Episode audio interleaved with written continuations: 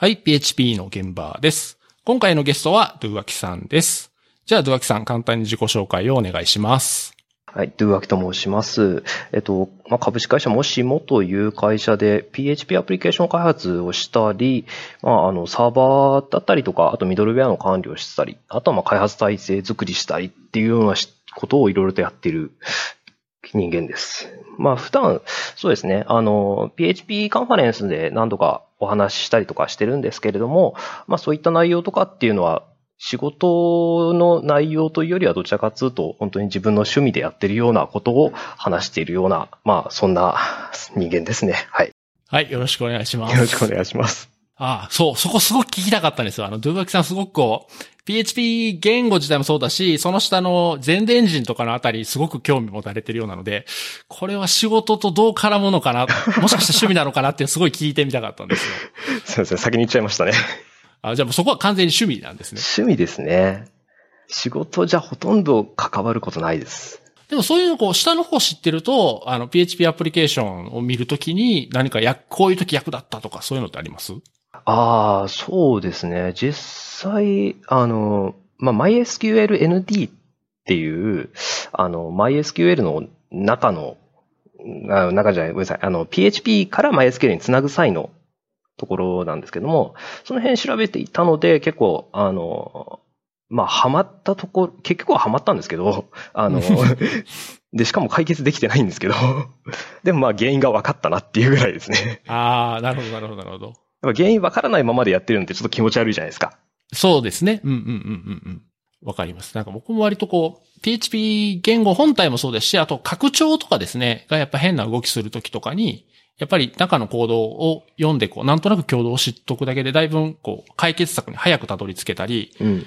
もうこれは仕様だからしょうがないっていう納得ができたり、ですね。割とこう、いその辺のソース読むって結構大事かなと僕も思います。まあ、あと本当に、その、先が分かると、まあ、対処、対処の仕様が分かるっていうんですかね。まあ、あの、もうここまで行っちゃったら、もう言語でもどうしようもないんだから、どうしようもないよねっていうのとかを諦めがつくっていうのはありますしね。なるほど、なるほど。確かに。いいですね。じゃあその辺の深いところをちょっと今日はドゥワキさんに聞いていきたいなと思うんですけど、えっと、そのじっくり深い話をする前にですね、ちょっと一つご案内を先にさせてください。PHP の現場で公開収録を来月行います。で、えっと、時間と場所はですね、あの3月の10日に、えー、練馬のココネリホールというところで行います。えーこれはですね、あの、ペチパー会議2018という、うまあ、PHP のイベントがあるんですけど、おまあ、それのですね、えーまあ、一つの企画として、えー3月10日の13時30分から1時間程度ですね、えー公開収録をする予定です。で、このイベント、ドゥガキさんも登壇されるんですよね。あ、はい。あの、前夜祭の方なんですけれども、トークすることになりまして。ああ、すごい楽しみですね。ありがとうございますいや。僕はちょっとですね、あの、ドゥガキさんにお声掛けしてですね、あの、いろんな話したいなと思いつつ、あ、この登壇のネタに被るとまずいのかなっていう心配を今若干しています。そうなんですよね。ちょっとこう、まあ、株、まあ、被らないようにもしますけれども、うん、まあ、一部被ってくると思います。うんうん。まあ別にね、先に話したからなんかまずいことは多分ない まあ、とそうです思うので、ね。別に、あの、うん、問題はないと思います。まあその資料を作るこう、ネタの掘り起こしにもこ今日使ってもらえればいいかなとね。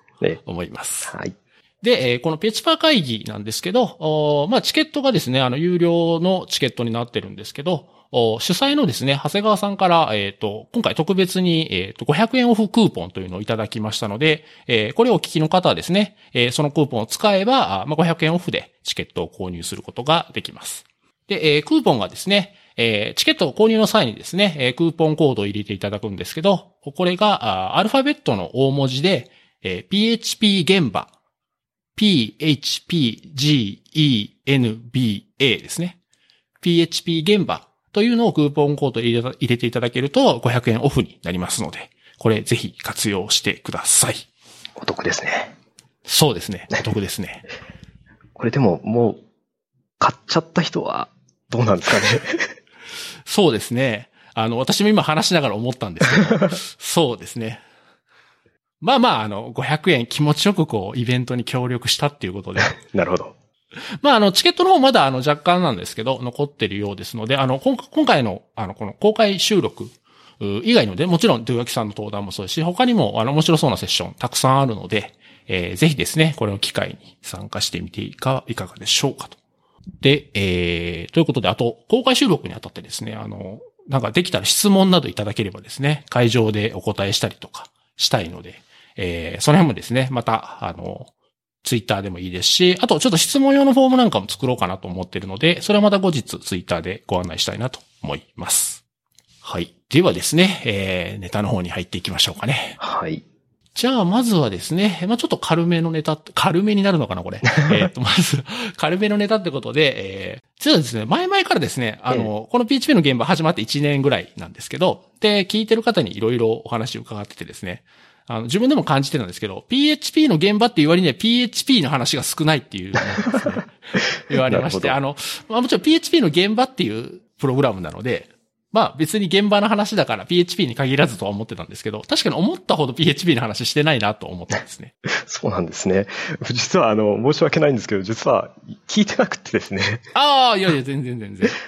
あの、ポッドキャスト自体が実はあまり得意じゃないというか、その、あの、音声メディアってちょっと、動画もそうなんですけど、それよりもなんかこう、文字情報の方が得やすいんで、どうもなんかちょっとこう、あんまり聞かないんですよね。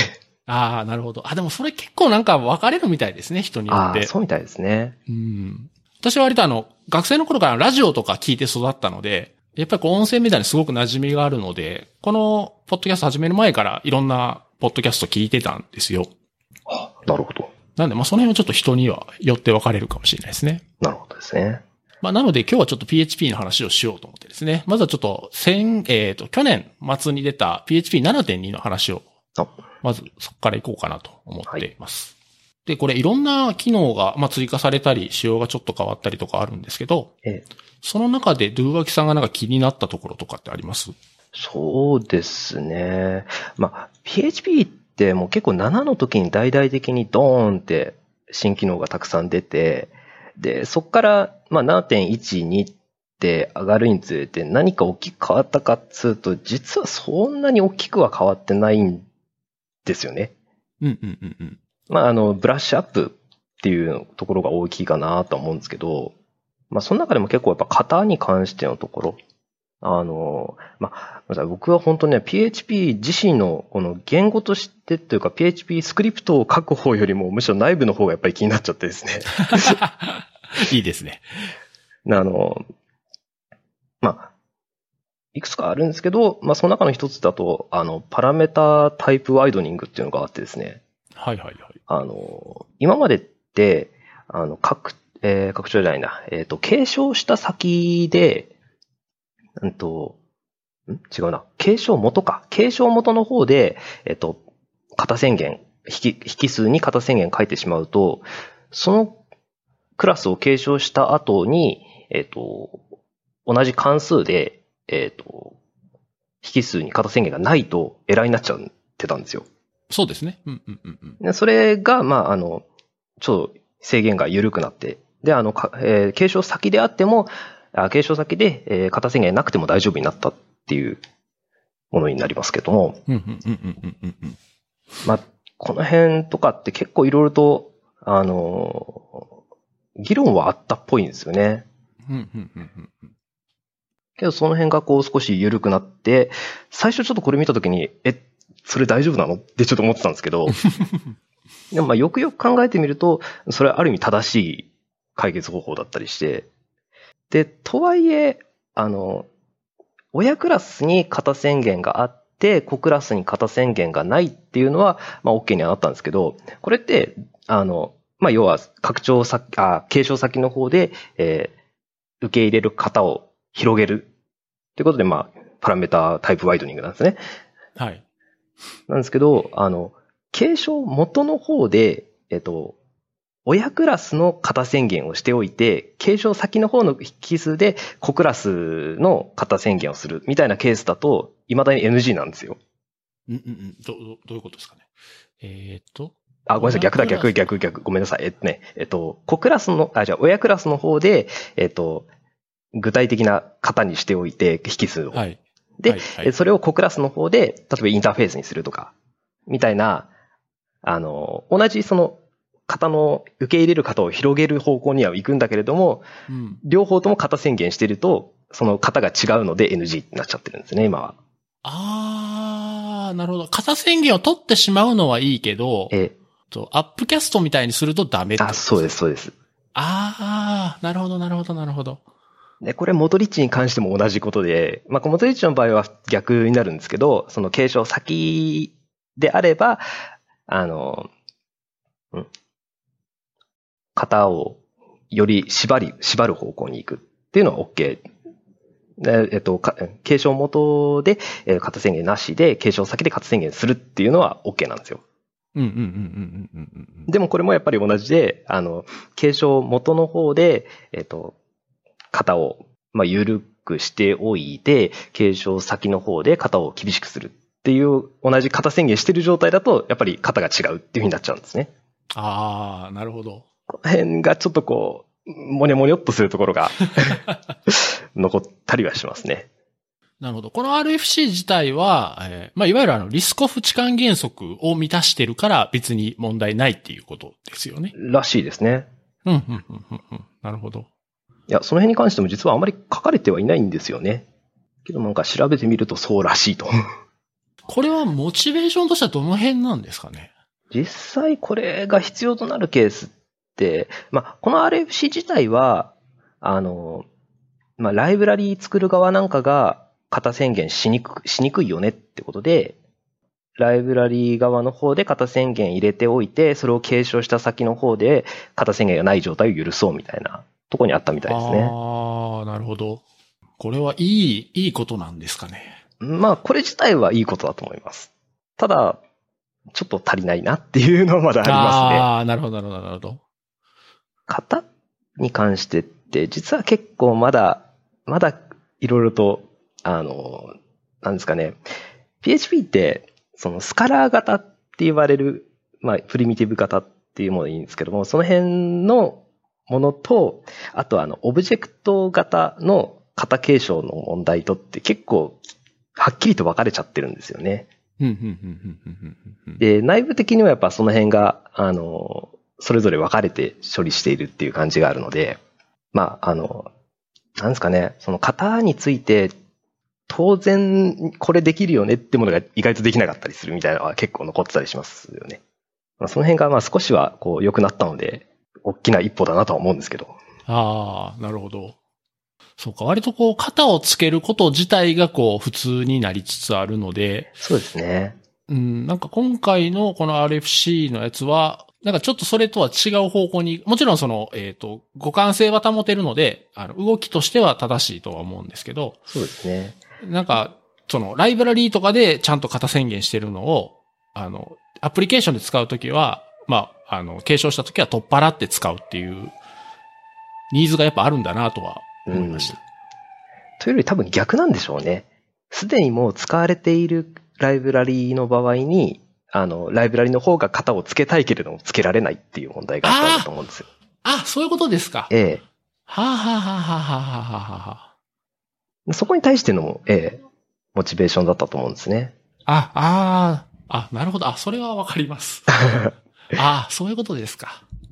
けどね、これができてしまうと、今度はやっぱり逆にその型で縛っておきたいのにっていうのもありますけどね。そうですね。うんうんうんうんうんうん。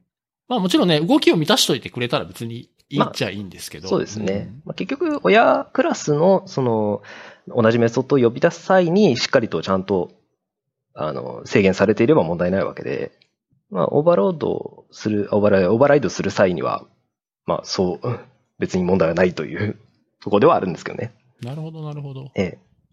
あ、そうか。確かにライブラリーの作者はそこで悩んでたのかもしれないですね、今まで。そうですね。だからもしかしたらこれによって結構か、ライブラリの方の型宣言が進む可能性はありますね。ああ、なるほど、なるほど。そうか、そうか。まあそうですよね。あの、この機能が有効になってライブラリにどんどん型ついていっても、既存のその、あの、継承して型がついてないコードはそのまま動くし、これから書くコードは別に継承して型ちゃんとつければいい話なので、ということです。その、まあ選択権が与えられたってことですよね。なるほど、なるほど。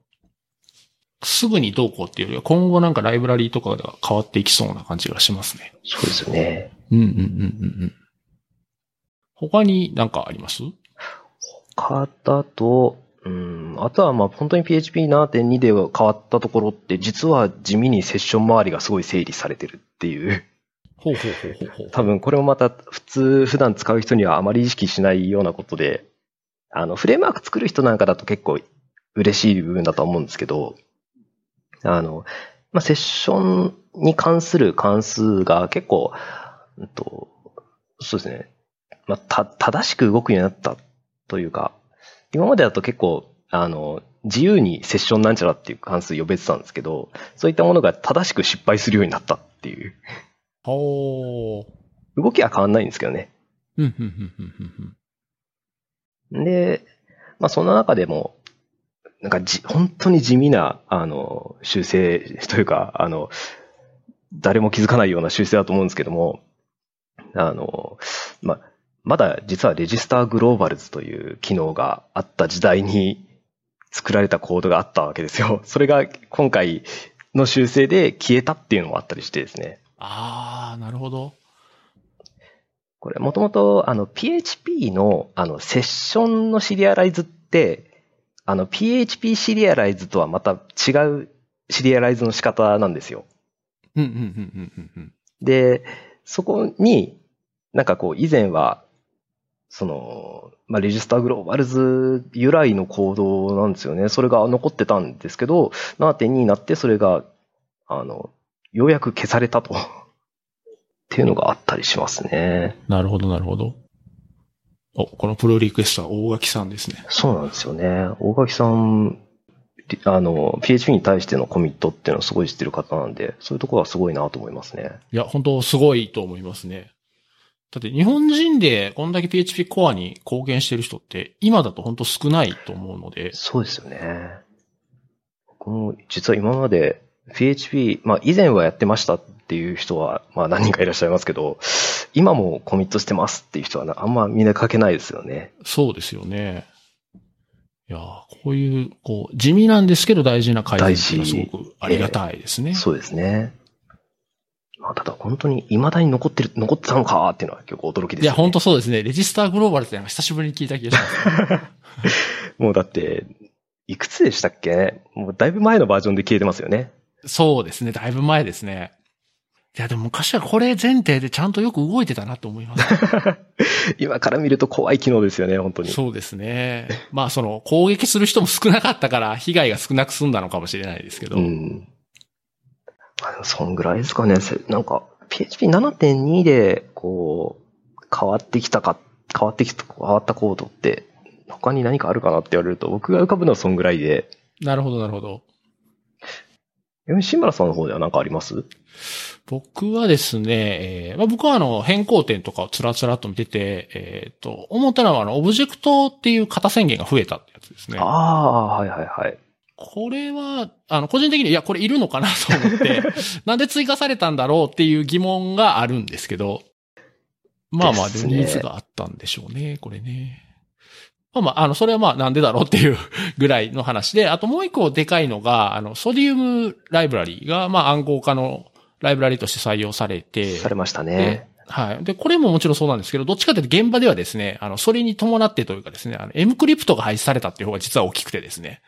そうですね。これについては本当僕も気になっていたところでもあるんですけれども、えーの、で、ちょっと調べたんですよ。なんで、あの、エムクリプト廃止になってソディウム採用されたのかなっていうのあ、を見てたらはいはいはいはい、。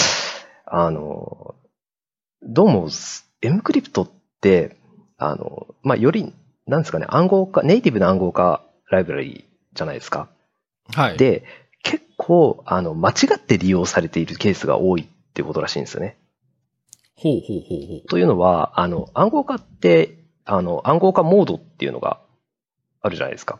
はい。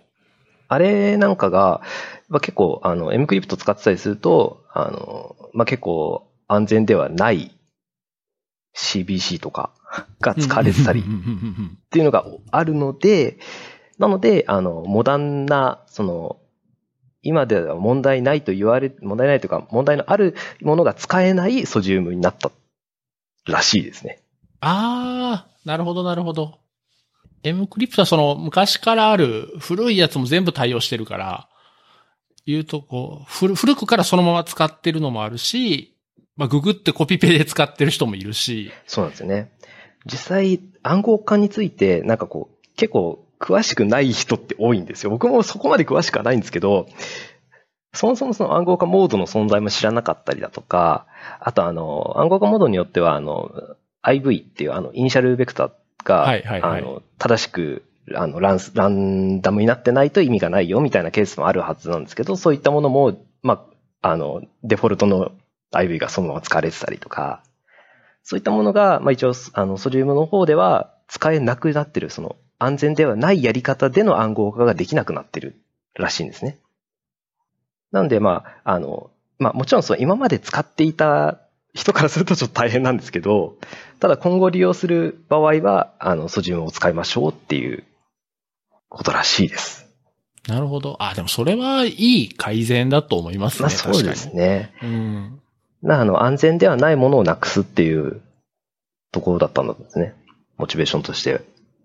そうなんですよ。こういうの使、使えばこう、OK みたいな考えの人もいたりとか、まあ自分もね、そういうのちゃんと分かってるわけじゃないので、やっぱりこう分かってる人の話を聞いてこうやるっていうパターンがやっぱあるので、それではこう、なんですかね、こうボトムのラインをどこに置くかっていう話だと思うので。そうですね。うんその辺は結構確かに難しいところではありますよね。まあでも割と思い切ったそうなんで変すよね。更ですね。マイナーバージョンアップにしては。そもそもでも M クラ、M クリプト自体も、あの、標準ではあまり入ってこないもんですよね。そうですね。うんうんうんうん、ええ確かこれ自体も、あの、OS のパッケージとかでも、なんか標準では入ってこなくて、ちょっとこう、頑張ると入ってくるみたいな感じになってた気がするんで、そう、そうですね。別パッケージに多分なってると思いますね。ええうんならまあ、それをやるぐらいだったら、っていうのもあるでしょうね。なるほど、なるほど、なるほど。まあでもやっぱり、こうね、今まで使ってた人からするとっていうのはありますけどね、やっぱり。特にやっぱあの、フレームワークが割と採用してたんですよね。ああ、なるほど。うん。だからそれでこう、フレームワーク使うがために、このライブラリーを入れといて、で、今まで動いてたのに、みたいな話は聞きますね。おーでも今後どうするんですかね、その辺って。ソディウムを使うのか、オープン SSL にするのか。ただ、ソジウムって、やっぱりあの、安全性をベースに作られてるんで、結構最、あの、えっと、利用できないアルゴアルゴリズムも多いんですよね。ああ、そうか。もうすでに M クリプトで暗号して世に出ちゃったものは、そうなんですよね。そうですよね。だまあ、オープン SSL の方の関数でなんとか代用するのかなっていうところぐらいですかね。そうですね。一時的に暗号化してすぐ複合するようなもんだったらね、そうなんですよねいいんです。けど。すでに暗号化。化されて、もうどっか保存されているみたいなケースなんかだったら結構大変ですよね。ですね。確かに。うわ、それ、移行をどうするかっていうのはなかなか悩ましい問題ですね。確かに。そう。個人的にはこの M クリプト廃止が多分7.2上げるときに割と引っかかる人が多いんじゃないかなと思ってるところですね。ああ、そうですね。そっか、エンクリプトそのものを使ってる人よりもフレームワークが使ってるからで、なんですね。その、そう、そうですね。うんうんうん。そっかそっかそっか。いや、結構その M クリプト IC っていうのが騒がれてた時に、そんなにみんな暗号化って、すごいしっかり考えてるのかなとか思ってたんですけど。そうなんですよ。あの、例えばその、ララベルとか前のバージョンで M クリプト使ってたんで、あの、セッションとか、あとクッキーの暗号化とか、はいはいはい。あの辺とかに使ってたので、ああ、なるほど。だとするとやっぱりバージョンアップちょっと大変そうですね。そうですね。確かにこの移行をうまく考えないといけないですね。うん。うん。ちなみに7.2ってもう使ってます？いや、まだ全然というか、もうちょっと恥ずかしながらまだ5系なんですよね。ああ、いやいやいや、まだまだあると思いますよ、それは。7に上げるのも、いつやるかというか、まあ、やるのはき、やらなきゃいけないのは分かってるんだけれどもっていうのは結構ありますね。うんうんうんうんうんうん。私ももう去年からもう5を7に置き換えるプロジェクトみたいなのを何個かやってるので、えもうまさにみんなが今、汗を流しながら頑張ってるところじゃないですかね。え、そうですよね。いや、やっぱりこう、5から7の移行って、その、5のコードがいつ書かれたものによって多分難易度がだいぶ違っててですね。ええあの、5で動くと言っても、まあ、例えば今だって5.6で動いてると言ったところで、それがいつ書かれたものかによってだいぶ違うんですよね。そうですね。うんまあ、5.6だったら結構まだマシかなっていうところはありますよね。うーんそうですね。5.6で書かれたものだったら、割とスムーズにいけると思います。でもそれがね、5.3、5.2系からとかだともう本当に、だいぶ辛いですね。そうですね。あの、やっぱネームスペースとかコンポーザーが入ったああ、そっか。以前以後でだいぶやっぱちゃい気がしますね。ネームスペースで5.3かな？3からですねで。すね。で、コンポーザーも確かそれ以上とかですよね、多分。そうですね。その辺からですね。それ前後っていうのは結構大きく違いますね。うん。で僕やってる中で、あの、中にやっぱりこう PHP4 の頃書かれたコードっていうのもあってです ありますね。あの、アンパサンドイコールとか。ね。いや、もう、まさにそれです。もあれはきついですね。いやー、なかなか、なかなかですね。でも、それはその、あの頃はそれが正しいやり方だったので、でしたね。うん、別になんかダメなわけじゃないんですけど、まあやっぱりこう、どっかでね、思い切ってやらないといけないっていうのはあるので、そうですね。僕もあの、以前、あの、リファレンスを返す関数があって、それ、はいリファレンスで返しちゃったらまずいでしょうみたいなものがあったりするんですよね。たまたまそれを変更してなかったから良かったようなもののみたいな。ああ、そうなんですよね。昔は本当アレイとかオブジェクトは全部、あの、リファレンスで渡してリファレンスで返すみたいなのが、でしたね。まあ割とそういう書き方だったのでね。そう。だから当時頑張ってた人ほどそういう書き方なので、あそうですねなんか。これも皮肉だなとは思うんですけど、単純にこう、一律でこう書き換えられればいいんですけどね。そういうわけにもいかないですからね、結構。そうですね。あの、そしてあの、アンドつけてる引数の方に、仮引数の方にアンドつけてる場合でも、本当に参照渡ししなきゃいけないやつも中に混じってたりするんですよ。ありますね。はい。例えばあの、再起の処理とかで、うん。中の値をどんどん書き換えていくみたいなやつ、まあ違う書き方すりゃいいんですけど、まあもうそれでできちゃってるので、そういうのがたまに混じってるので、こう一括置換した後、なんかレビューで探していくみたいなですね。ああ、なるほどね。そういう感じになっちゃうんですね。そういう感じになっちゃいますね、どうしてもね。いや、あとね、やってて、私普段 PHP ストームを使ってるんですけど、ああ、はいはいはい。あの、これも当時多分ある程度こう頑張って書いてた人ほど陥りがちなんですけど、PHP ドックの書き方がですね、ああ。結構ばバラバラっていうかですね、あの、型を書かなきゃいけない場所に日本語が書いてあったりするすよありますね。あと、微妙に、僕以前、あの、エクリプスの PDT 使って書いてた時期があって、はいはいはいはい。そっちの解釈する PHP ドックと、あとあの、えで、今はあの、PHP ストーム使ってるんですけど、PHP ストームの方が解釈する PHP ドックとかで若干異なるところがあったりして、あ、へえ、あ、そうなんですか。えー特にあの、型、やっぱり型に関するあたりなんですけど、その辺がね、こう、苦しみましたね。ああ、そうなんですね。何だったかな？何でハマってたかな？結構前なんで思い出せないんですけど、でもなんか、あ、おそらく多分あの、型、融通した型についてとかかな。なんかその辺がこう、エクリプスの場合だとうまくいかなくって、なんかちょっとゴニョゴニョってやったやつが、PHP ストームの方だとうまく解釈されないみたいなのがあったりして、あもう PHP ストームに慣れちゃうと、他の ID 使えなくなりますね。ー。うーん。私はあの、もともと Vim でずっと書いてて、要はその、ID 嫌い派だったんですよ。そうなんですね。はい。もう Vim でずっと書いてて、で、えー、だいぶ前ですけど、Java の開発してる時もあって、その時も、えっ、とですね、ペギー、ペギープロ、ピギープロっていう Windows のエディター、はいエディター、はいあ。ります。あれで Java 書いてたりするほど ID がすごく嫌いだったんですよ。そんな。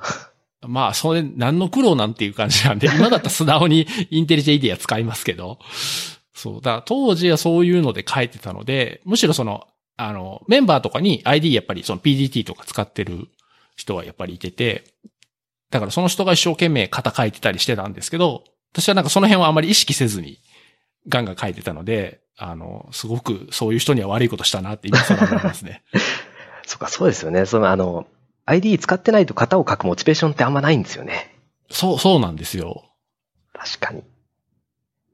ビームだとですね、結構あの、フォールディングを書く人がいてですね、書く人がいてっていうか、おー。あの、常に folding を書いあの、関数ごとに folding、あの、なんですかね、えっと、中括弧、中括弧、中括弧を書くだけでなはいく、あの、PHP って関数単位じゃないですか、スコープって。うんうんうんうん。なのに、さらにその内側の、なんかこう、ブロックでまとめた単位とかでも、 folding 書かれてたりして、いや、これはちょっと、さすがにノイズだからやめてくれっていう ことはありましたね。あー、なるほど。あーその流儀は初めて聞きましたね。下手にそのね、あの、囲われちゃうと、かえってこう、なんかそこがスコープっぽく見えちゃうじゃないですか。うんうんうん。そうですね。ええ。だからこそそれでこう、どんどん関数が長くなっていくっていう問題もあったので、そこは、いや、お願いだから関数分けてっていう。フォールディングって僕あんまりビム使ってる時も書いてなかったんですけど、それはやっぱ全体の見通しを良くしたいっていうことなんですかね。うん、多分そうだと思うんですよね。結構、まず、うん、その時書いた人なんかは、あの、やっぱり、えっ、と、クラスとかもすごいでかくなってて、で、あの、なんか、メンバー変数の中でも、これに関することは、ここでフォルディングするみたいな、なんかこう、一つのクラスの中に含まれるメンバー関数のグルーピングのためにフォルディング使ってるとかっていうのはありましたね。あー、なるほど。今からすれば、今からすればというか、あの、正しくはやっぱり、その、でかいクラス作るなってことなんでしょうけどね。まあそうですね。あの別クラスにしろっていうのがまあ一番正解なんでしょうね。またやっぱその辺はやっぱ ID ですよね。ID 使えばね、別にコードが長かろうが、そのメソッド一覧とか、その俯瞰して見るっていう機能はあるんで。ああ。うん。でも、それでもやっぱ ID 使っ、まあ ID に使うか使わないか関係関係なく、あの、でかいクラスっていうのはやっぱりこう避けたいですね。あもちろん、それはそうですね。うん。僕、 folding は本当あんまり好きじゃなくて、例えば PHP ストームでも、えー use 文かな？あ、はいはいはい。自動で folding しますよね。しますね。ねあれやめてほしいんですけどね。あれ、でも確か設定で消せませんでした？あ、設定か。そうか。そうですよね。そう、あの、 use 系、えー例えばその、Go のインポートとかもそうですね。あれもでもあー folding が自動でしちゃうんで、そうか、設定で消せばいいのか。 use だと、 folding よりも、あの、なんなんですかね、 folding を推奨するような書き方ができるようになったじゃないですか。どっかのバージョンで。なんか、 use で、途中で中括弧で、まとめられるっていう。はいはいはいはいはいあはい。れとかはいらんなーって思ってますね。そうですね。ええ。いや、 use は全部書いた方がいいと思います。で、書いた use の数がそのモジュールの依存の数だっていうのを認識すべきですよね。ああ、確かに。そうそう、そうですね。その依存を明示するっていう意味合いもありますからね。えうん。そうだ。もう、どんどん話ずれていきますけど、せっかく use の話が出てきたんで、ちょっとドゥワキさんに聞いてみたいんですけど、えっ、と、クラス名をつけるときにですね、もちろん namespace は切るんですけど、えー、何、名前なん、なんでもいいんですけど、例えば、えー、リクエストクラスというのがありますと。で、それはね、ネームスペースがいっぱい前についてるんですけど、で、別のネームスペースでも、リクエストっていう名前が付けたいっていうえああ、は出てるいはいはい。時ですね。そのクラス名、えっ、と、ネームスペース除いたクラス名は同じにするのか、ネームスペースを何かしら含んだような名前を付ける。要はそのネームスペース除去してもある程度認認識できるような名前にするか。そこね、難しいですよね。僕はですね、その二つのクラスが同時に使われることがありそうかっていうところで判断しちゃいますね。ああ、なるほど。その二つが namespace で区切られている二つのクラス、あの、分かれている二つのクラスが同時に使われることが、まあ、普通に起こり得そうだなっていうケースだったら、まあ、結局その場合って use じゃないや、えっと、 as で別名つけなきゃいけなくなっちゃうじゃないですか。そうですね。うんだそれが上、すでに、あの、常に存在するようなことが想像できるんであれば、別の名前をつける。で、そうじゃなくて、まあ、それは、それぞれ、あの、まあ、まず、同じところで使われることはないだろうっていうんであれば、あの、つけないで、普通にそのリクエストだったらリクエストだけ、みたいな感じにしちゃいますね。なるほど、なるほど、なるほど。そこは、それはもう設計によるとしかやっぱり言いようがないって感じですよね。確かにね。大体でもレベルが違うはずなんですよね、そういうのって。その、うん、そうです、そうですね。同時に使われるってことはあんまりないんですけど、たまに出てきたりするので、まあその時はもちろん、ああずつければいいんですけど、まあ確かにね、極力アズってやっぱ使いたくないなっていうのはあるんですよね。うん読みにくくなるんでうんまあそうですね。あの、ID で一応、まあ終えるっちゃ終えるんですけどね。あの、もうこれ多分あの、レビューとかにも関わってくると思うんですけど、その、コードの一部だけを見たときに、そこがやっぱり分かりにくくなっちゃうじゃないですか。そうですね。うんうんうんええうんうんうん。それはちょっと避けたいなっていうのはありますね。ああ、なるほど、なるほど。そう、ここちょっと迷うところで、違う名前つけようかなと思う時もあるんですけど、それするとなんかネームスペースの一部をそのクラス名にくっつけるみたいなことになりがちなので、まあなりますよね。これはこれで上調だなっていう気もするし、あでも今のそのコードレビューの時にコードのその断片だけ見て判断できるっていうのはちょっと一つの指標かもしれないですね。うん。じゃあですね、7.2の話はまあそんなところで。いや、でも実際これ7.2、僕自身はまだあの本番では採用してなくてですね。あの、というのは、えっ、と、環境がまだ整ってないっていうかですね、あの、まあ、例えばその、えー AWS の Amazon Linux がまだ7.2、えっ、と、Amazon Linux 1系では確かまだ7.1までしかサポートしてないんで、あはいあの、もちろん、ソースから、ソースでビルドして本番使ってるってとこが関係ないんですけど、やっぱり割と、あの、ディストリビューションの、あの、RPM とか IAM とかパッケージをそのまま使うってとこが多いと思うので、割となんかその辺待ちのとこもあるかなと思ったりしてます。そうですね。実際その方が安全なんですよね。そうですね。うん。実際うちもあの、完全にカスタムでコンパイルしちゃってるんですけど、あ、はいはいはい、はい。えーやっぱきついんで、なるべく OS のパッケージとかの方が楽だなって思ってますね。なるほど、なるほど。え、それは自分でビルドしてるっていうところは、もう余分なものできるだけ入れたくないとか、そういうことですか？あ、そうですね。最初はそういう理由でしたね。あと、やっぱりその時点での、あの、OS にない、あの、パッケージというかバージョンで使いたかったっていうのがあって、ああ、なるほど。まだその時、うんデミさんのあのリポジトリとかの存在を知らなかったんじゃないかな、ああ、なるほど。とかで。そうですね。それで、もう自前でやっちゃいましたね。うんうんうんうんまあ割とこう独自ビルドをやってるとこあの、ちゃんと運用できてるところはいいんですけど、あの、割と初期に作ってそのまま、あの、バージョンアップしないっていうところもあるので、それだったらパッッケージ普通に使ってくれたらいいのになって思うことはありますね。あとはやっぱ結局ビルドをできる人間が限られてくるっていうのが結構ありますよね。そうですね。うんうんうんうんうん。なんだかんだでやっぱそのビルドまでできる人ってそうそういないなっていうのは。うーん。やっぱりあの、PHP って PHP の、まあ、スクリプトの方の人口はすごく多いけれども、やっぱりあの、拡張を書いたりする人ってごくごく一部じゃないですか。うんうんうん。そうですね。なので、そもそも PHP ビルドをしてますって人は、やっぱりあんまいないなっていうのはあって。でそうなると、その、まあ、メンテ性っていうところで問題になってきちゃいますね。そうですね。確かに私自身も本番環境に使うサーバーに PHP をソースからビルドしてっていうのはもう何年もやってないですね。うん。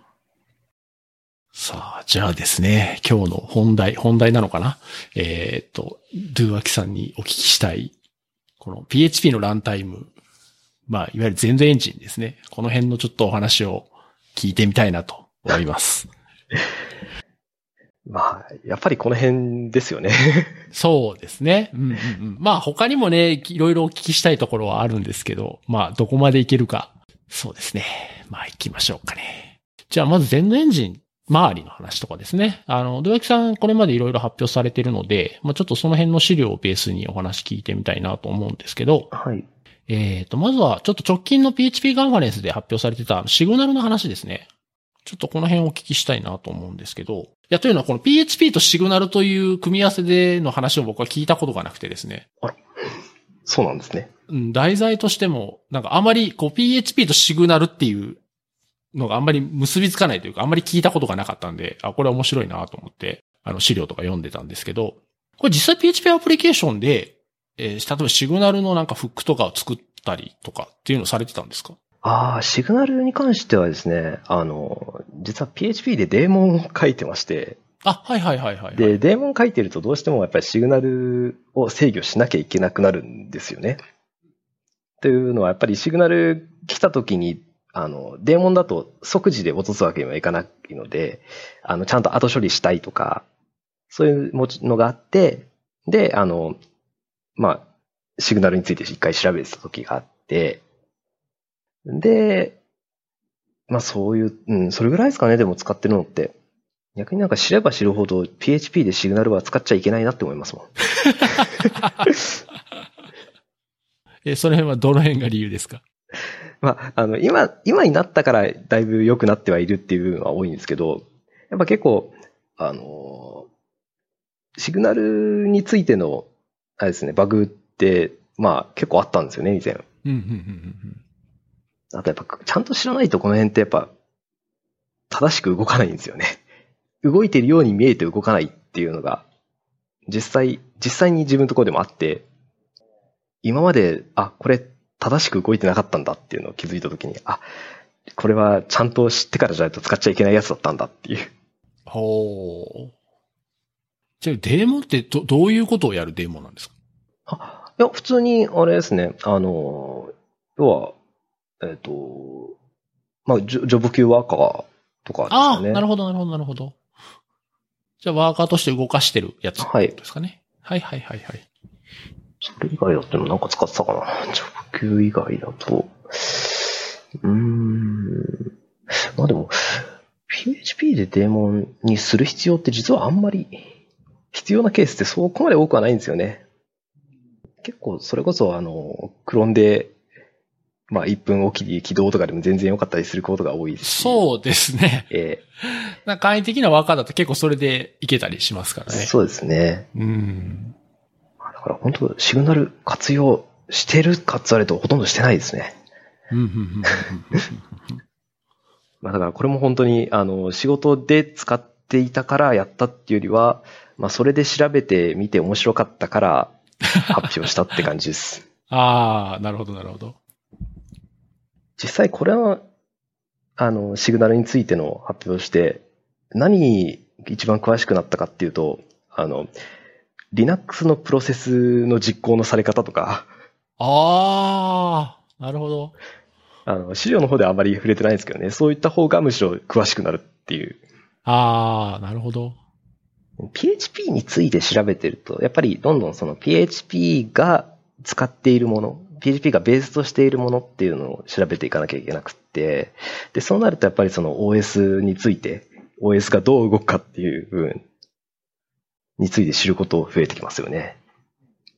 それが結果的になんかその、まあトラブルシューティングに役に立ったりというのはありますけどね。まあ当たり前ですけど、その OS とかね、そういうものの上に PHP は動いているので、その下を知っとくっていうのは確かに大事ですね。ただまあ行き過ぎると本当にハードウェアの話とかになっちゃって、PHP のはことを調べてたはずなのにみたいな、ありますよね。どのレイヤーを見てるんだ一体っていう。そんな感じです。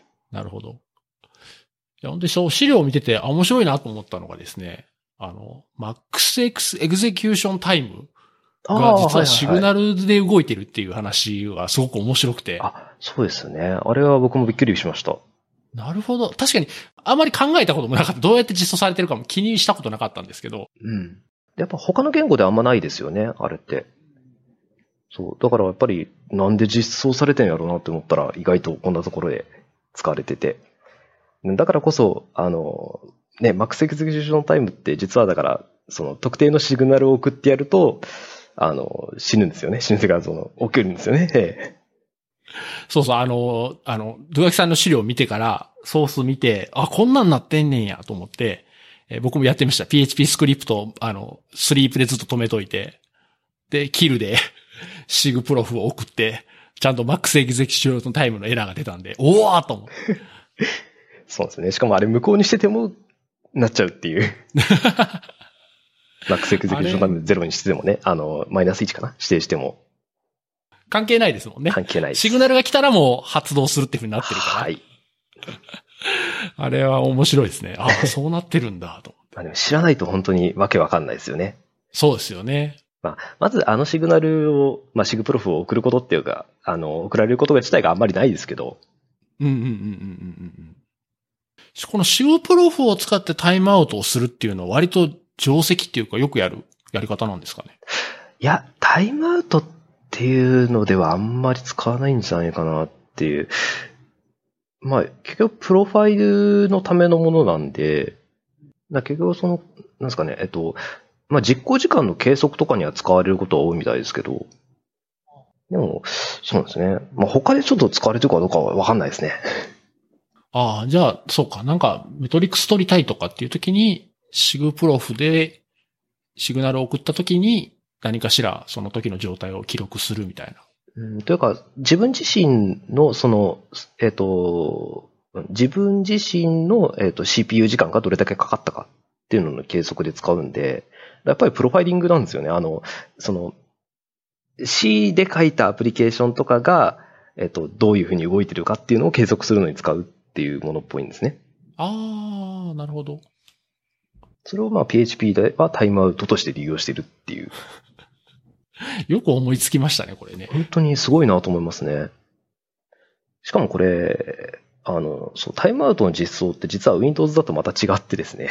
はいはいはい。あ、なんか別のシグナル投げるようになってたんでしたっけ？シグナルというか、まあ、あの別のタイマーなんで、なんであの、これ、あの、マニュアルにも書いてあるんですけど、あの、Linux で動かす場合は、本当にその PHP 自身の実行時間、処理時間で、あの、Max Execution Time って発動するんですけど、あの、Windows の場合は本当に経過した時間なんですよね。単純に。だからよくあの、データベースに接続して待ってる間の時間とかっていうのはカウントされてないんですよ。Max Execution あー Linux は。はいはいはいはいはい。で Windows だとそれが計測されちゃってるっていう。うーん。まあ、その Windows で PHP を使う人ってどれだけいるのかわかんないですけどね。まあ、そうでしょうね。まあ、開発ぐらいはするかもしれないですけど、本番で使うっていう人は。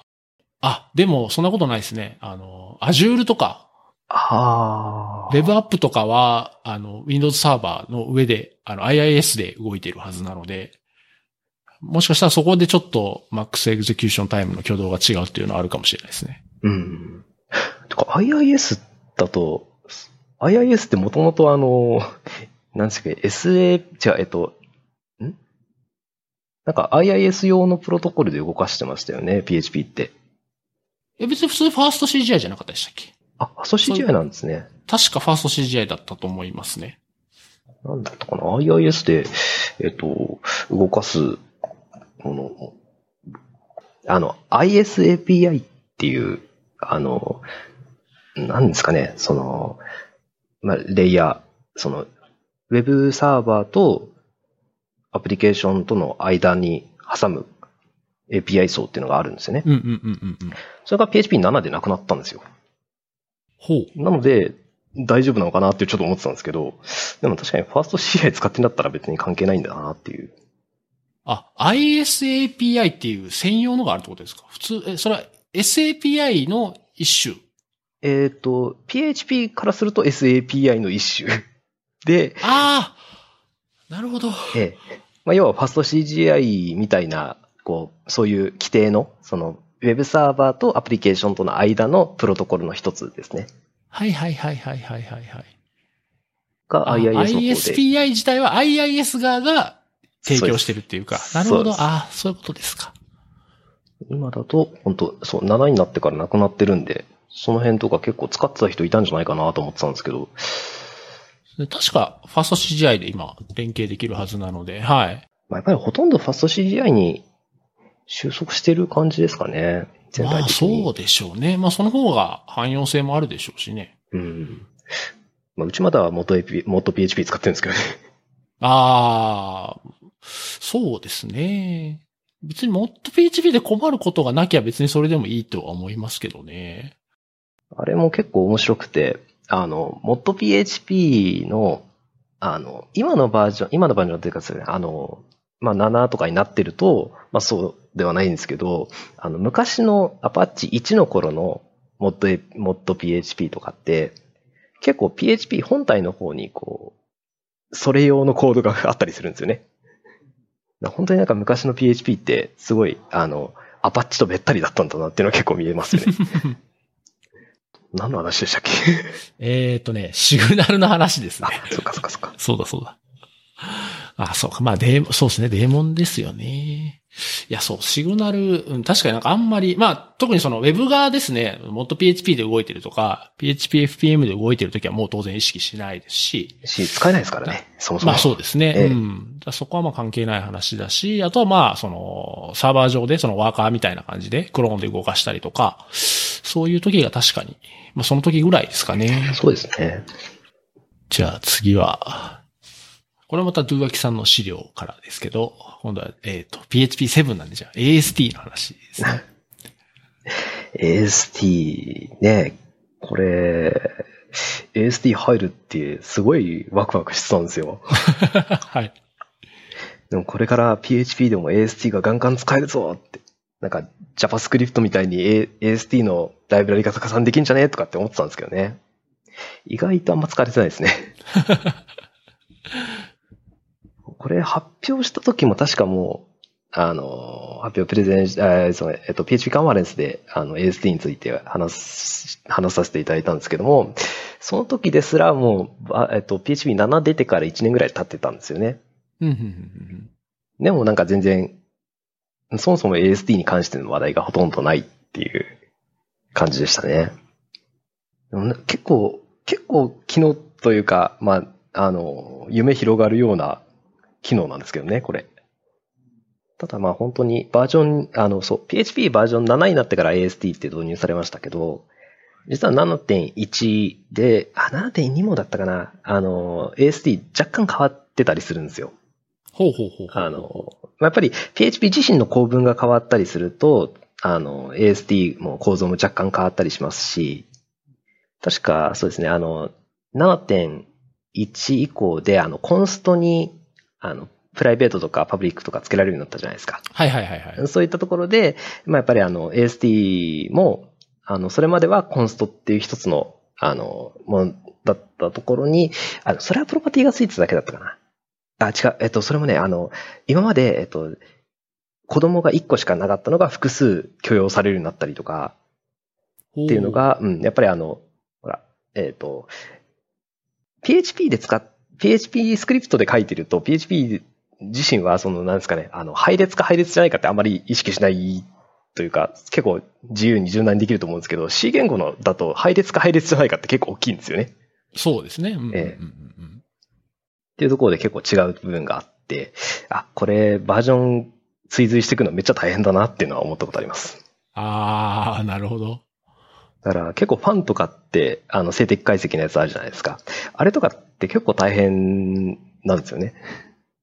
やっぱりその、あの、あれのベースとしている、えっ、と、拡張があるんですけど、あれなんかもうその各 PHP の各バージョンというか、その AST のバージョンっていうのがあるんですけど、そっちごとにやっぱり処理がこう分かれてて、あ、これは大変な、大変な労力を必要とするなって思いました。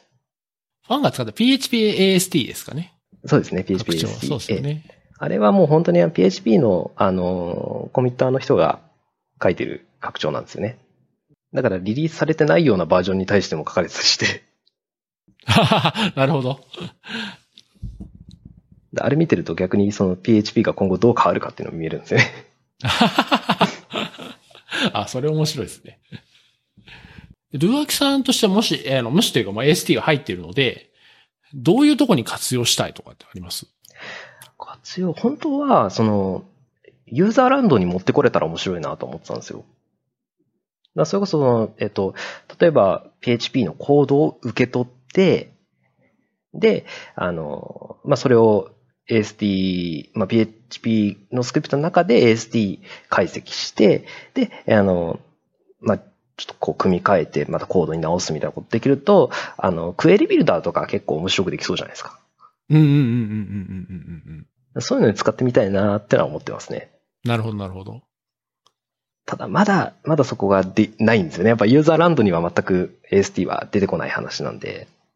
だし、まあやっぱり多分できるようになったとしても結構大変だろうなっていうのは、その AST 自身が変わるっていうところからして、なかなか大変そうだなと思いますね。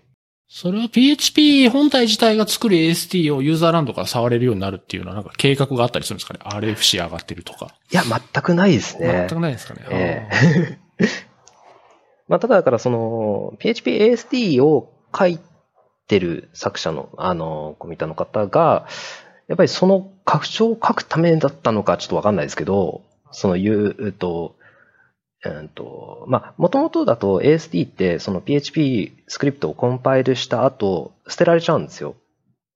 で、捨てられる直前にフックするポイントを作っていて、で、まあ、そこで、あの、まあ、ゴニョゴニョできるようにしてあるっていうだけなんですけど、そういったフックポイントがもっと増えれば、もしかしたら、なんかいろいろできることもあるかなっていうのはありますけど、どうなんでしょうね。ね、本当アサートなんかはほん結構面白いことやってて、うん、あれは、あの、アサートって PHP7 になって大きく変わったじゃないですか。はいはいはい。で、あれ実はその、引数の部分っていうのが一回 AST になった上で、で、アサート有効時にはそこからコードを再生してるんですよ。PHP コードを作ってるんですよ。へー。で、実際だからその PHP のコードに、その AST から PHP のコードにするっていう、あの、PHP スクリプトにするっていうコードが、あの、実装の PHP の内部にあって、それなんかもっと、あの、活用できたら面白いなと思ってるんですけどね。ええ。へえ。逆に本当それだけのためにしか使われてないんで、そこって。わめっちゃなんかもったいない感じしますね。もったいないですね。へえ。あ、そうか。じゃあ AST 自分で改変してちゃんとコードに、コードまで戻せる実装もあるんですね。ありますね。ああ、そうなんですね。そうですね。確かにセブンが出る前に、セブンから AST になるよっていう話は聞いてて、これは面白いことができるぞっていう期待でなんか、あ、そういえばどうなったみたいな感じだったね。そうですね。実際出てからはほとんど聞かなくなっちゃいましたもんね。まあ確かに最近ね、それこそファンとか、あの、他のその静的解析ツールでは、まあその利用法としては出てきてるんですけど、まあそのユーザーとしてはあんまり、なんかね、どういう風になってるかっていうのは意識せずに使えるので。そうですね。うん。そう、PHP5 から PHP7 の移行も、なんか AST 使って、なんかうまく、うまく改変して PHP コードを吐き出すみたいなできひんかなと思ってちょっと見てたりしてるんですけど。それ思ってました。そうだ、ね、それ。なんかこれ文字列置換とかも、なんかこう、とてもなんかこう、プログラミングっぽくない対応じゃなくて、なんとかならんかなとか思ってたんですけど。そうですね。だ実際、あの、どなただったかな？ピクシブの方だったかな？なんかが、あの、以前、やっぱ闇 PHP 勉強会っていうのがありまして、その中で話していたので、やっぱりこの AST を使って、あの、まあ、その、コードを書き換えるというか、組み替える、みたいなことを、あ、組み替えじゃない、えっと、それが、コードの、その構造が出てくるところを探すっていうのをやってましたね。ああの、ははは単純なグレップとかだと、やっぱそのいろんな、あの、まあ、スペースだったりとかっていうので、あの、結構、その、こういった構文を使ってるかどうかっていうのを探すのが大変だったんで、一旦 AST にした上でそれを探す XML パスかなんか使って取り出すみたいなことをやってたと思いますね。はあ、はははははお X パスでソースコード検索する話。こういうのとか結構面白いですよね。あ、いいですね。インアレイの第三引数が与えられていない箇所みたいなのを探す。ああ、めっちゃいいじゃないですか、これ。結構ね、やっぱバージョンアップする際とかにこういうのネックになったりするんですよね。そうですね。そう。普通のグレップで探せるもんだったらいいんですけどね。うん。本当はその PHP の内部でできている AST をそのまま拝借できたらいいんでしょうけどね。そうですね。うん。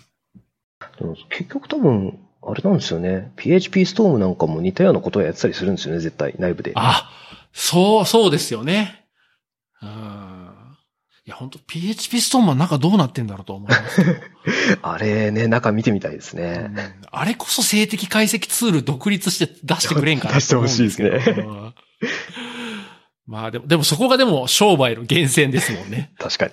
うん、それを出すことはないでしょうけど、うん、優勝でいいからそのツールが欲しい。本当に、あの静的解析はすごいですよね。すごいですね。や、それこそだから、この5から7への移行の時も、本当あれのインスペクションは、本当大活躍ですから、うん、本当もうあれを足がかりに、あの、ノーティスとか出たところをどんどん潰していくっていう感じなんで。確かね、えっ、と、一時調べたことがあるんですよ。PHP ストームを、その CI サーバーに入れて。CI の時に静的解析して、エラーだったら落とすみたいなことできないかなと思って、一時調べてたんですけど、えっ、と、GitHub とか探ってるとですね、えーあれサークル CI だったかなトラビスだったかななんか、なんかの、その、CI サーバー、CI サービスで動かすスクリプトの中に、PHP ストームをインストールしてどうのこうのみたいな書いてるやつがあって、そうか、CI サーバーに PHP ストーム入れてやるんだ、みたいなのは見た記憶があります。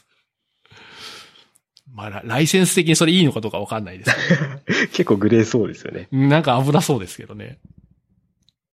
あとね、 JetBrains がなんかね、そういうサービスを確かやってるんですよね。CI のサービスかな。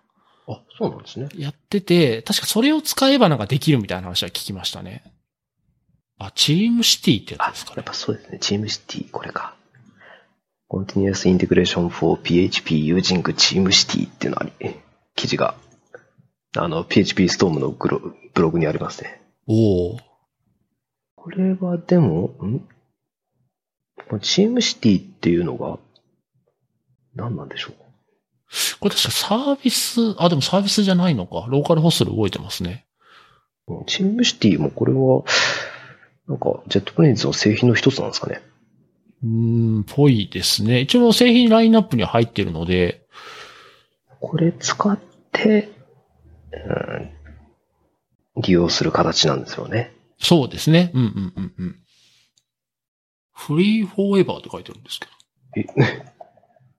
もしかしてこれのドッカーとかあるのかな？チームシティのドッカーコンテナとかあれば。あるっぽいですね。お、マジっすか。それを入れたらしまいなんじゃ。なんと。あ、いけそう。お、ありますね。ありますね。とは、これがちゃんと解析をしてくれるかどうかですね。確かに。なんか普通にユニットテスト動かせますとかだとあんま意味ないんで。なんかこれ、あの、ブログの記事見てると、あれですね、はい PHP Excel に使われてるとかって書いてありますね。おー、なるほど。PHP Excel っつうと昔、これ使って、はい。あの、これを利用して、なんかこう、Excel はイメージエディターだって言って発表したことありましたね。あ、それは各セルにドット打っていくみたいなドットして、で、セルを本当にちっちゃくしていって、いいですね。それ話したのは、でもそれを、あの、Ruby の、あの、コミュニティで話したんですけど、えー、え、大受けだったんじゃないですか？なんか、もう PHP の話出した時点で大受けでしたよね。あ、そこでですか？ええー、あ、これですね。なんかそれどんどん話は脱線してますね。はい。あの、いつもこんな感じです。そうですか。はい。あの Excel はエディターですか？っていう、イイメージビューワーですっていうので、結構綺麗に出せるんですよ。おー。あ、本当だ。今 PHP の像が出てますけど、めっちゃ綺麗ですね、これ。そうなんですよ。だ Excel はイメージビューワーとして使えるんですよね。まあでも、あの、こういうプログラム関係なしに、Excel で絵描く人いますもんあ、ね。いますね。あれはまたちょっとち、違うというか、あの、なんか、Excel の、あの、画像の図形書くのやつ使ってとかですよね。あ、そうか。そうか、そうか。セル、セルでやるわけじゃないのか。じゃないです。ああ、なるほど。あっちはあの、ベクター画像なんですよね。ああ、そうか。普通の、いわゆる画像なんですよね。ああ、なるほど。あ、いいですね。あ、それとついでに、なんか、テーブルタグでやったことありますね。あー、すごい重そすごい重かったですね。JPEG かなんかの画像を、う。ええ。それテーブルに。やったんですけど、ええレンダリングにすごい時間かかるのなんか、マシンリソースの無駄遣いですね。で、そうなんでですよ。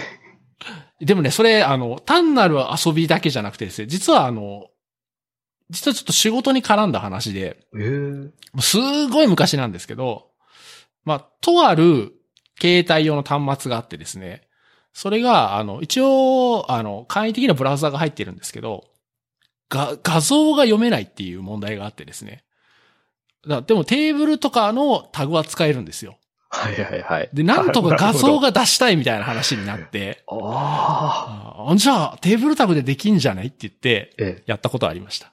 え、それで大丈夫だったんですか？その。いや、あの、結局それはもうデデモだけやって、あええの、お蔵入りになりました。結局なんかこう、携帯の方の、あの、まあ、レンダリングの方がさらに重くなって大変なことになりそうな気いや、がしますけど、ね。そうですね。うん。あんまり実用性の問題もだし、結局はまあそんなに重要じゃなかったみたいな話もなって。あ、でもなんか面白いですね、そういうの。面白かったですね、でもね。あ、そっか、元は ASD の話だったんだ。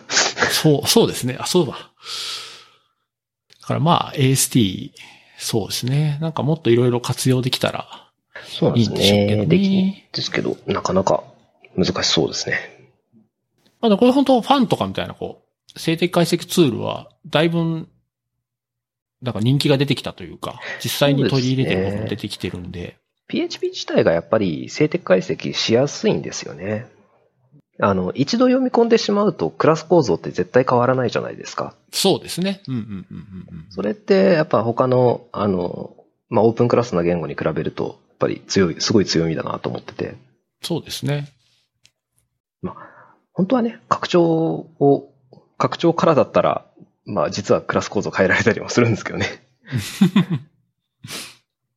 以前、ランキットっていう拡張があって、それなんあああ、りましたね。ええ、だいぶこう、魔改造的なことができちゃったりするんですよね。確かだからテストとかで使ってはる方はいてましたね、ランキットを。ああ、そうですね。うんまあその、まあそもそもの設計の問題はまああれど、とはいえまあ実用的に、ここちょっとテストしたい。でも手は入れられないみたいな時に、ランキット使うみたいな話は聞きましたね。まあそういう用途だったら全然いいですよね。うん。まあ本番でね、それありきで組んでるとちょっと大変ですけど。じゃあ次の話に行きましょうかね。次はですね、えーまあそういうこう、低レイヤーを知ってるからこそですね、あの、PHP が吐くオペコードとかをですね、意識したような PHP コード。例えばこう書けばこういうオペコードが出る。こういう風に書いた方が効率的なオペコードが出るみたいな。っていうことを意識して PHP コード書いたりしますみたいな話ですね。これ、ねえ。まあ、まず意識しないですよね。僕はあんまりそれは意識したことはないんですけど。ねえ。いや、でも確かに、あの、思うことはありますよ。あの、そうですね。あの、以前、まあ今だったら別に気にしないんですけど、やっぱりあの、関数呼び出しに関しては、あの、PHP5 の時代って結構遅かったじゃないですか。なので、なるべく、あの、関数呼び出ししないような形にするとか、そういうことはありましたね。ああ、なるほど。ただ、具体的に本当にそのオペコードがこう出てくるから、この書き方をするとかっていうのは、まあ、さすがにやんないですね。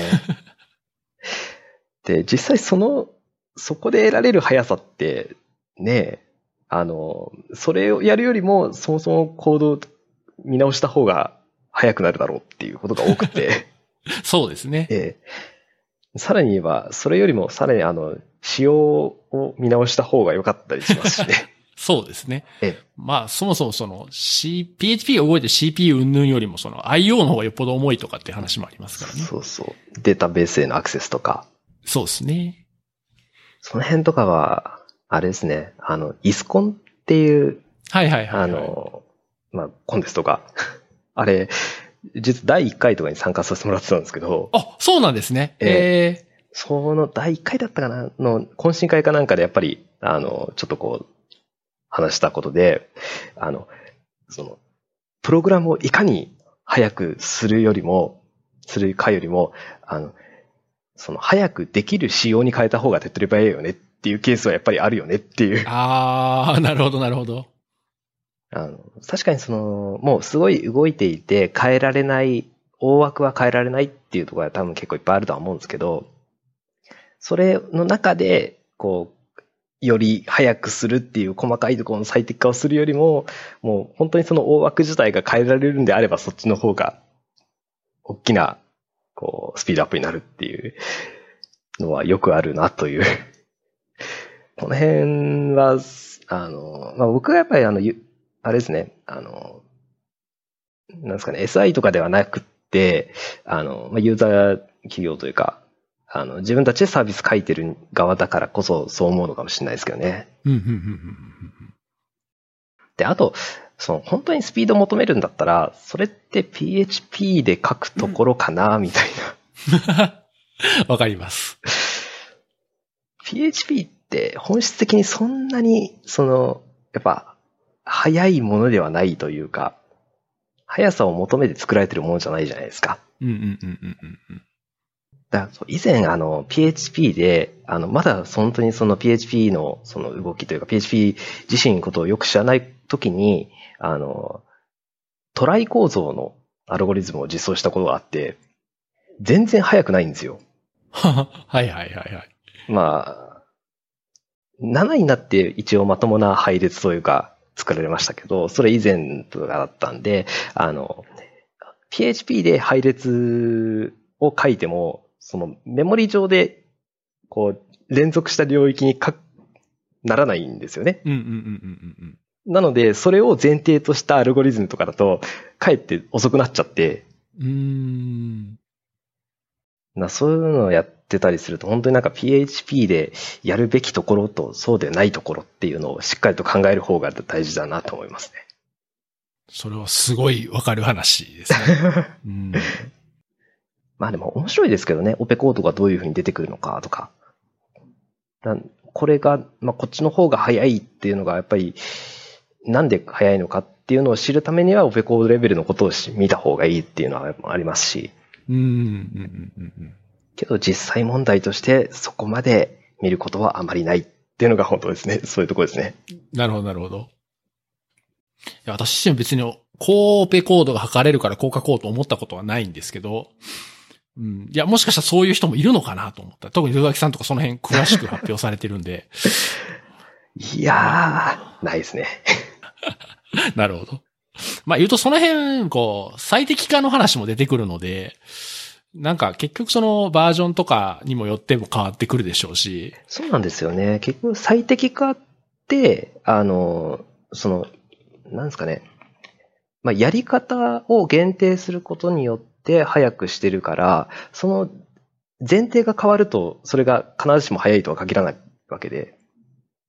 だバージョン変わると本当に意味がなかったりしますしね。うん。まあでもそういう人いたらなんかすごいじゃないですか。ちょっとかっこいいじゃないですか。まあ、そうですね。PHP のコンパイラーの気持ちになれる人ですね。そうそうそうそう。そうですね。なんで、その辺を意識して PHP コード書いてるって人がおられれば、ぜひお話を聞いてみたいです。まあでも、なんか本当に PHP 使ってめちゃくちゃ、なんか、大、大規模なことをやってますみたいなところだといるんかもしれないですね。それこそなんか Facebook とかだといそうじゃないですか。ああ、まあ Facebook は結局ね、HHVM 作っちゃったんで、ええあれですけどね。今となってはもし、まあ、使ってないと思いますけど、でもやっぱりなんか、その HHVM 作る前とかだったらなんかやってる人いたんじゃないかなっていう。ああ、確かにそうかもしれないですね。でもあれですか、日本だと Yahoo さんとかなんか結構 PHP 使ってるじゃないですか。そうですね。うんうんうん。で、そうそう、それこそその、あの、大規模になるとそういったその細かいところの修正も結構大きく効いてくることはあると思うんで、そういったところだともしかしたらあるかもしれないですね。確かに。なんかヤフーさん昔聞いたときは、PHP コードべったりっていうよりは、あの、拡張をたくさん書いていて、要はそれをグルー言語として PHP 使ってるみたいな話は、だいぶ昔ですけどね、聞いた記憶はありますね。今がどうかわかんないですけど。でも、そうなんですよね。PHP ってグル言語なんですよね、もともと。そうですね。うんうんうんうん。なんか、な、何の間違いか PHP 言語っていうふうに言われちゃってますけど。まあ、そんだけこう PHP 単体でできることがまあ増えてるっていうのはまああるでしょうけどね。そうですね。うん。でも、グル言語っていう言葉あんまり聞かなくなりましたよね。そうですね。確かにね。昔よく聞いてましたけどね。ええ僕あの、言語的には実はパールが最初だったんですけど、はいはいはいはいはい。パールなんかも確かグル言語って言われてたはずなんですよね。あー、なるほど。PHP もグル言語っていうので、あ、似てるなって思った記憶あります。うんうんうん僕が初めてグルー言語って聞いたのは、確か VB だった気がしますね。ああ、ビジュアルベーシック。あの、そうですね。VB も、あの、もちろん全部 VB で作ることもできるけど、えーコンポーネントとか VC で作って、それをつなぎ合わせる UI とかに VB を使うみたいなやり方もあって、その時になんか聞いた記憶がありますね。なるほどね。か。確かに。最近あまり VB 見ないんですけどね。そうですね。ええ VB どう、どうな ?VB.net ですかね、今は。ですね。ドットネットになってから、あの、ドットネット自体がもう、その言語を、あの、なんですかね、あくまでも手段として、というか、あれってもうど、えっと、ドットネットの中にコンパイルされるじゃないですか。えっとうんうんうん、中間言語に。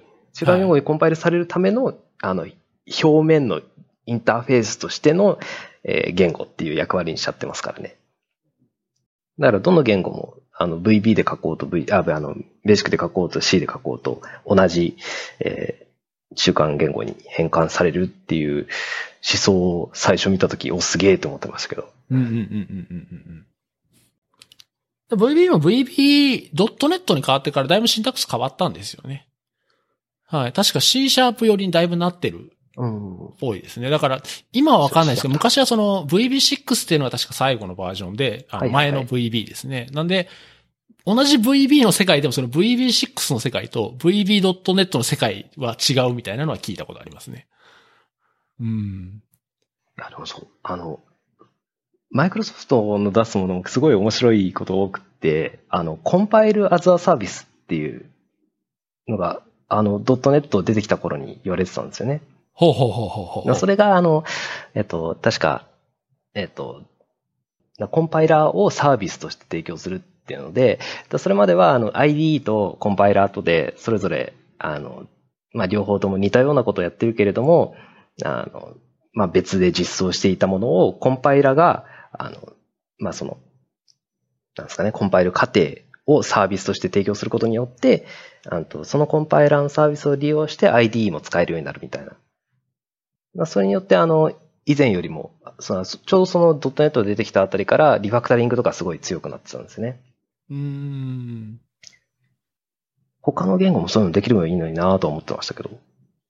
それはエディッタからとかでもそれを利用できるってことですかあ、そうですね。はいはいはいはいはい。だコンパイラの機能をコンパイル時だけではなくて、まあ、エディターの方からも利用できるようにしたりとか、そのリファクタリング機能とかの方からも利用したりできるようにっていう、確かそういう考え方だったはずなんですね。実際今あの、マイクロソフト言語だけじゃなくて、他の言語でも、えー保管機能だけを行うサービスみたいなのがあって。えっ、と、なんだったか名前ど忘れしちゃったんですけど、PHP も確かそれ実装あるんですよ。あの、PHP ストームとかほどではないんですけど、はい。それを使えば、その、いわゆるエディッターですね。まあ、ビームだの、あまあ、VS コードでも何でもいいですけど、そういうものから、あの、ある程度解析したもので保管ができるみたいな。へえ、そうですね確かありますね。はい。そういうのがちゃんとしたプロトコルになってるんですけど、全然出てこないですね。なんだ知らなかった。そんなのあったんだ。そうなんですよ。えー、っとね。あ、これかな？ランゲージサーバープロトコル？あ、そうです。ランゲージサーバーです。へですですですです。あ、でもやっぱマイクロソフトなんですね、これも。そうなんですよ。やっぱこの辺マイクロソフトって結構一歩先行ってるなって結構思いますけどね。そうですね。自分たちの ID に囲い込むだけじゃなくて、まあ言うと、ななどれで、どれから利用してくれてもいいっていう。この辺はなんかよくできてますね。だ GitHub には PHP のそのランゲージサーバーの実装があるので、へえ。これ何に使ってるんでしょうね。何使ってるんですかね。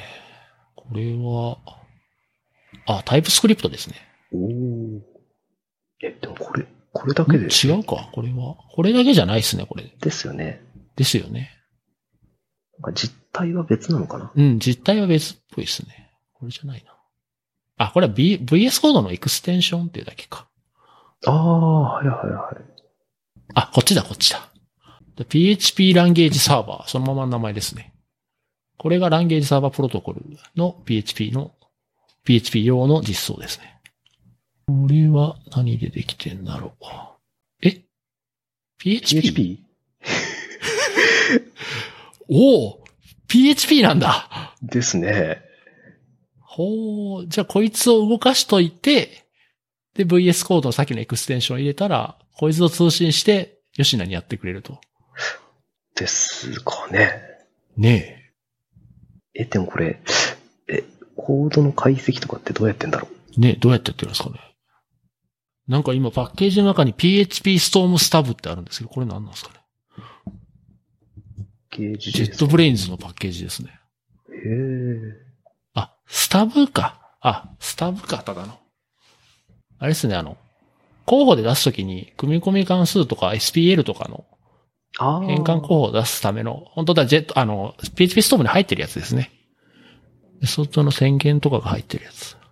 そして PHP 自身の解析としては、PHP パーサー？トレランそうですね PHP パーサーとかっていうのが。マイクロソフトの実装がありますね。ああ、すげえあな。こいつが親玉なのかみたいですね。あ、トークナなイザーとかある。き、来た。これか。ん？これも PHP でできてるの？そうそう、そうか、そうか。そうそう。うん。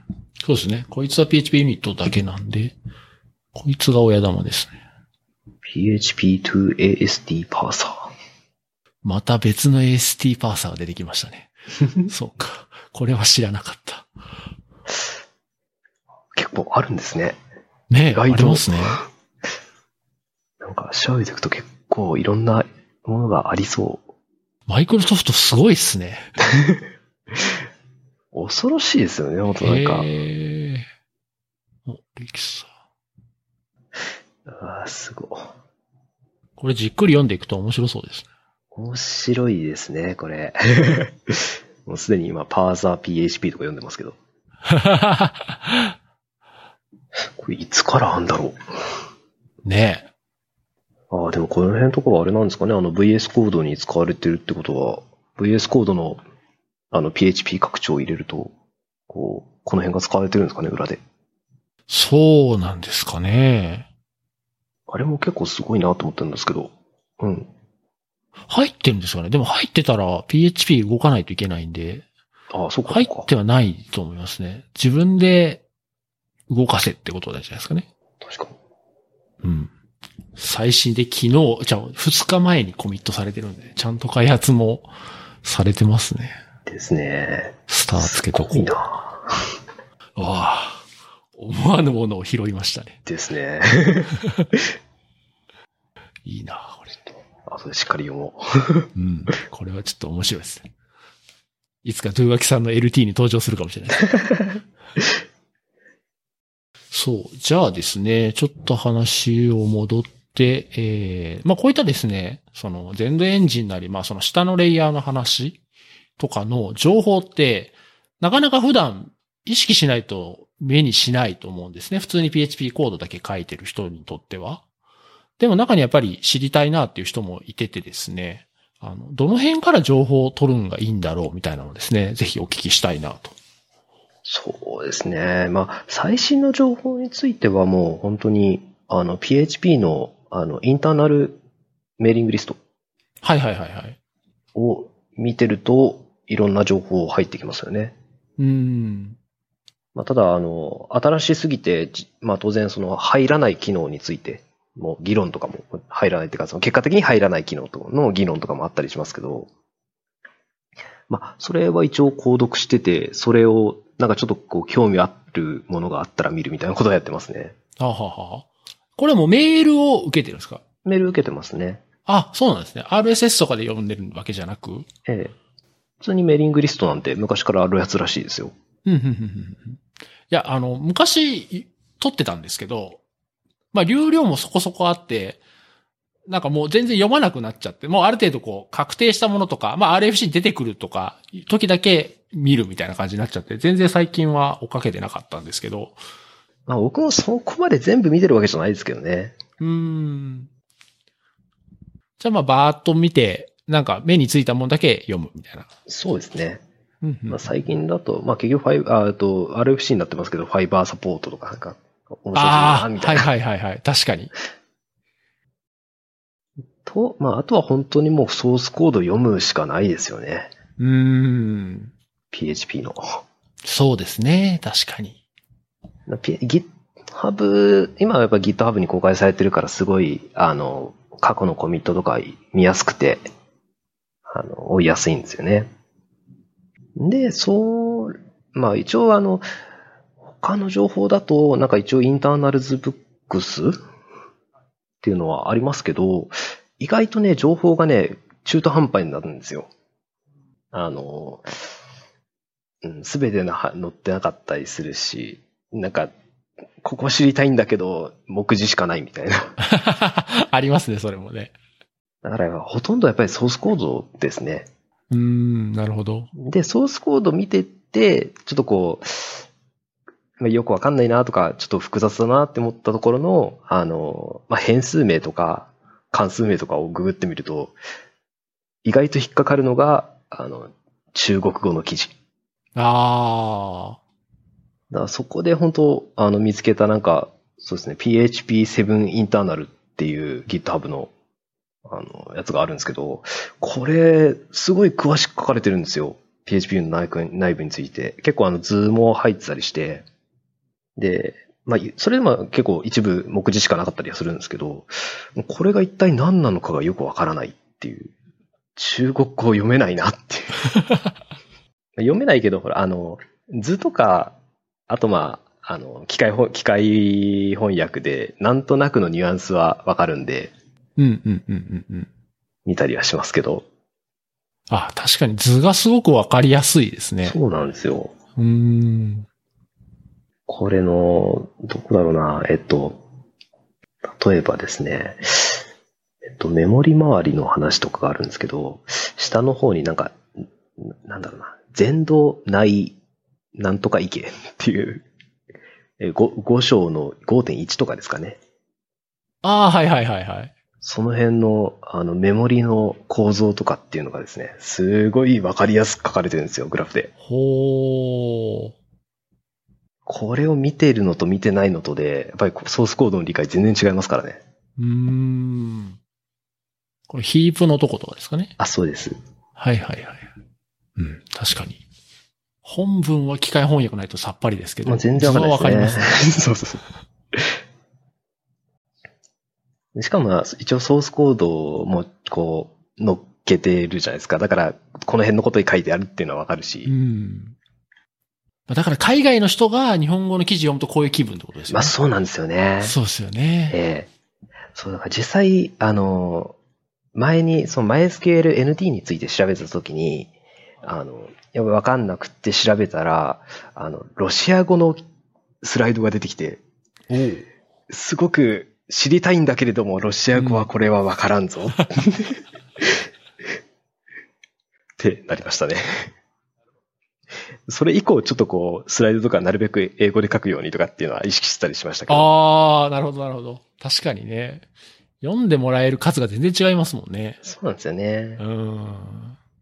いや、まあ、あと、反対にこう、どうしても知りたい内容だったらね、機械翻訳通すなりして、やっぱよ読む、読もうとはするので、まあ、とりあえずはでも世に出さないことにはね、誰も絶対読めないので。あそうですね。うん。とりあえず出すっていうのが大事ってことでしょうけどね。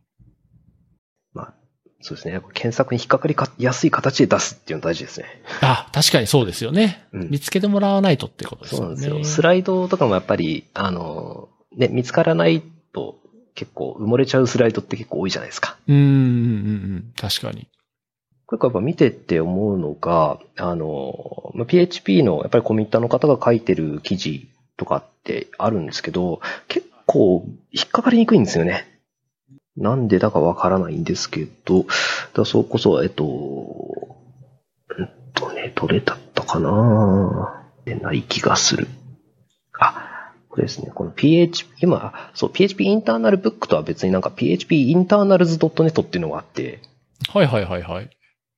そこも結構いろいろ書かれてるんですけど、そこにね、あの、エクスターナルリソースっていうんで、このニキータさんとか、これなんて読むんだろうな、ジュユリアン・パウリさんのブログとかあるんですけど、この辺って多分これコミッターの方なんですけど、うんうんうん。この辺の記事とかってすごい有用なんだけれども、最近になるまで見つけられなかったんですよ。ほー。ってのはですね、結構この辺の方たちが書いてる内容って、あの、言葉的にあんまり、あの、固有、固有というか、あの、なんですかね、一般的な言葉が多い。VM とか、まあ当然引っかかんないじゃないですか。うん、そうですね。うんうんうんうんうんうん。結構ね、探しづらいんですよね。割と内部を読んでると、その内部の関数とか変数とか構造体の名前でググると、まあそうですね。それで結構出てくるっていうのは。割と出てくるは出てきますけど、でも、その中でも多分、探せてないのはあるんでしょうね。えーあとまああの、それが本当に正しいかどうかもわかんないんですけどね。まあそうですね、確かに。でもそういった感じで頑張って見ていくとなんとなく見つけていくって感じですかうね。ーん。そうですね。これだけでも英語の文章に触れても一向に英語が上達しないっていうのはちょっと残念だなって思ってますけど。なんか読むのと、なんかまたちょっと違いますよね、多分。そうですね。うーん。もうちょっと英語できるようになりたいなと思ってるんですけどね。ああ、そうですね。それはすごいわかりますね。まあでもさっきのその PHP インターナルズブックとかもそうですけど、その100%の内容じゃなくても足がかりになるものがどっかにまとまってるだけでも多分初めはすごく良くて、そうですね。うん、何にも地図がない状態でいきなりコード、中のコードを読み出すっていうのはちょっと大変だと思うので、なんとなく頭の中にこうイメージ持つっていうのは、のにはすごい役立つかなと思いますね。そうですね。うん。ああの、PHP ではないんですけど、あの、少し前に、あの、えっ、と、WebKit じゃなくって、何でしたっけ、Chrome の、うんと、Chrome のソースコードの歩き方みたいなのを書いてた方がいてですね。やっぱりあの、こういったえーことに関してはこの辺に置いてあるみたいなことが書いてあったんですけど、全く知らないとそういう指し示してもらうだけでもすごい読みやすくなるんですよね。クロミウムのソースコードの歩き方。あ、そうですかね。確かにソースコードを見ればわかるって言われても、やっぱりソースコードをボンって見ても、やっぱり多分全く見たことない人からすると、何がどこにあるかすらわからないし、読みづらいんですよね。そうそうそう。だからこれの、これの PHP 版とかちょっとか書いてみたいなと思ってたんですけど。ああ、ぜひぜひ。いや、そういうのあると多分すごくいいと思いますね。だ言うとこう、中知ってる人は当然のことですけど、例えばその変数、PHP の変数は gval っていう構造体があってみたいな話だって、知ってる人は当たり前だけど、知らない人は本当わからないことだと思うので、そうですね。だからそういう情報をこう、まあ、ドゥワキさんもそうだし、例えば花輪さんとかもそうだし、そういうのはやっぱ発信されてるっていうのはやっぱりすごいいいことだなと思いますね。花輪さんすごいわかりやすく書いてくれますね。うん。あの、あれでしたもん、PHP7 の変更点とか、こう結構キータにまとめられてたんですけど、あれとかすごい助かりましたし、僕も。あの頃すごい勢いで更新されてましたよね。そうやってましたね。でもなかなかね、こう難しいんですよね。その、普段意識せずに、こう考えてることをアウトプットするっていうのも。うん、うん、うん、うんうん。確かに、確かにそうかもしれないですね。だからこう、まあ、聞かれれば答えれるけど、そうなんですよね。なんか自分が普段分かってることは、あえて書くほどのこともなく、てかそもそも思いつかないっていうか、ねうん、そう確かになんですよねあえて明示化しないっていうのがありますよね。うん。PHP のマニュアルにも実はそんなようなこと書いてあって、あの、今もう消えちゃってるかなあの、PHP、えーマニュアルの中に全土 API について書かれたものが一部あるんですよ。うんうんうん。ありますね。そう PHP のコアをハックするっていう。はいはいはいはい。そこにあの、知ってる人は教えようとしない、教えてる人はあまり知らないっていうこれ名言だなって思いま名したね。言です。ね。確かに名言ですね。これ一体誰の言葉なんだろうって思いますけどね。この辺の話も、この辺のあの PHP のコアについてのあのマニュアルって、全土エンジン1の頃はそこそこ書かれていたんですよ。全土エンジン2になって、こう一部しか書かれなくなって、で、今の、まあ、PHP7 になっての内部の話ってほとんどないんですよね。まとまったものは。まあ、それについてちょっとこう、まとまったものを話そうっていうモチベーションで、実はあの PHP、ペチパー会議で話そうかなって思ってたんですけど。おーいい流れですね。素晴らしい。ただ、ちょっとね、やっぱ広すぎてね、なかなかこう。ああ、確かに。あと、難しくないですか？あの、誰に対してそれを話すのかっていう。そうなんですよね。そうね。どこまでこう噛み砕いて話すかとか。え噛み砕きすぎると結局何も話せないで終わっちゃうみたいなこともあって。うんそうですね。いや、そこ難しいだろうなってすごい思いますね。ちゃんとその辺でできた、でできれば。楽しみにしてますいと思います。はい、ありがとうございます。ぜひぜひ。ですね。まあ、こんな感じで進めているとですね、えー、初めの予想通りですね、ネタが全然進まないっていう ね、もう結構時間、いい時間経ってるんですね。そうなんですよ。実はそうなんですよ。いやー、楽しいっすね。じゃあなんかこう、最後に せっかくたくさん書いていただいて、なんか話したいトピックとかありますか？トピック、ああ、なんですかね。まあ、結構もともといろんな言語好きで、いろんな言語を知ろうとして、あの、まあ、PHP と Ruby とか、あと GoLand で PHP の拡張を書いたりとかやってたんですけど、未だに Python だけは全くやってなくてですね。へー。いつかちょっとこうやりたいなと思ってるんですけど、それ Python は、なんか触手が動かない？なんですかね。なんか、こう、やろうっていう、まあ、ちょっとこう、タイミングが悪いというか、なんですよね。うん、やってみたいなと思ってるんですけど、なかなか、結局やってみたいなって思いながらもう数年経ってますもん。いや、単純にそれは Python コードを書きたいっていうよりは、その処理系とかを見たいっていう話ですよね。そっちですね。Python の動き、ね中の動きを知りたいっていう方ですね。で、それでうまくできるんだったら、例えばなんかこう、Python で PHP 動かすとか、やってみたくなるじゃないですか。なるほど。そうか、まさにそれを Ruby でやってたってことですよね。やってましたね。いや、本当ね、言語によってその辺全然違うんで面白いですよ。もっとね、その言語の中の動き、内部構造を知る人がもっと増えるといいなと思ってるんですけどね。うーん。で、これ Ruby のやつは、えーその Ruby 用の SAPI を作ったってことですか？いや、これはですね、あの、Ruby、えっと、PHP って実はもともと他の言語に組み、他の言語じゃないや、他のアプリケーションとかに組み込めるような、あの、SAPI があるんですよ。はいはいはいはいはいはい。それ利用してって感じですね。あー、なるほど。エンベッド SAPI って言うんですけど。うん、うん、うん、うんうん。エンベッド SAPI って、なんか実用的に使われてるとことかあるんですかね？ああ、そう、こあのーなんだっけ。エンジン X の、あの、ユニット、エンジン X ユニットっていう、エンジン X を、あの、アプリケーションサーバーにするみたいな、あれで使われてますね。あ、なるほど。あれは、あの、エンベッド SAPI、まあ、厳密に言うとエンベッド SAPI じゃないんですけど、エンベッド SAPI をなんかコンパイルして作った DivPHP っていうのを利用して、で、あの、エンジン X 用のユニット SAP、えユニット SAPI、ん ?SAPI か、ユニット SAPI っていうのを実装してる形になってますね。あー、なるほど、なるほど。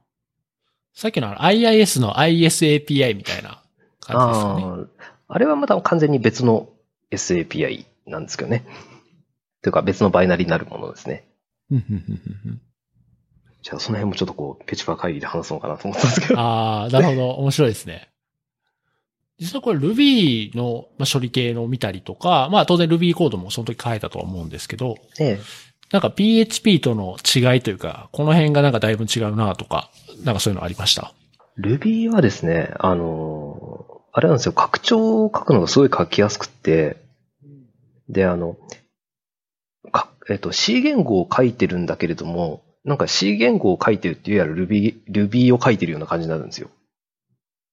あの、ル Ruby 自体がその C に対していろんな関数提供していて、で、それが結構便利関数になってるんですね。なので、結構 Ruby の拡張って結構ベター C みたいな感じで、すごく書きやすいんですよ。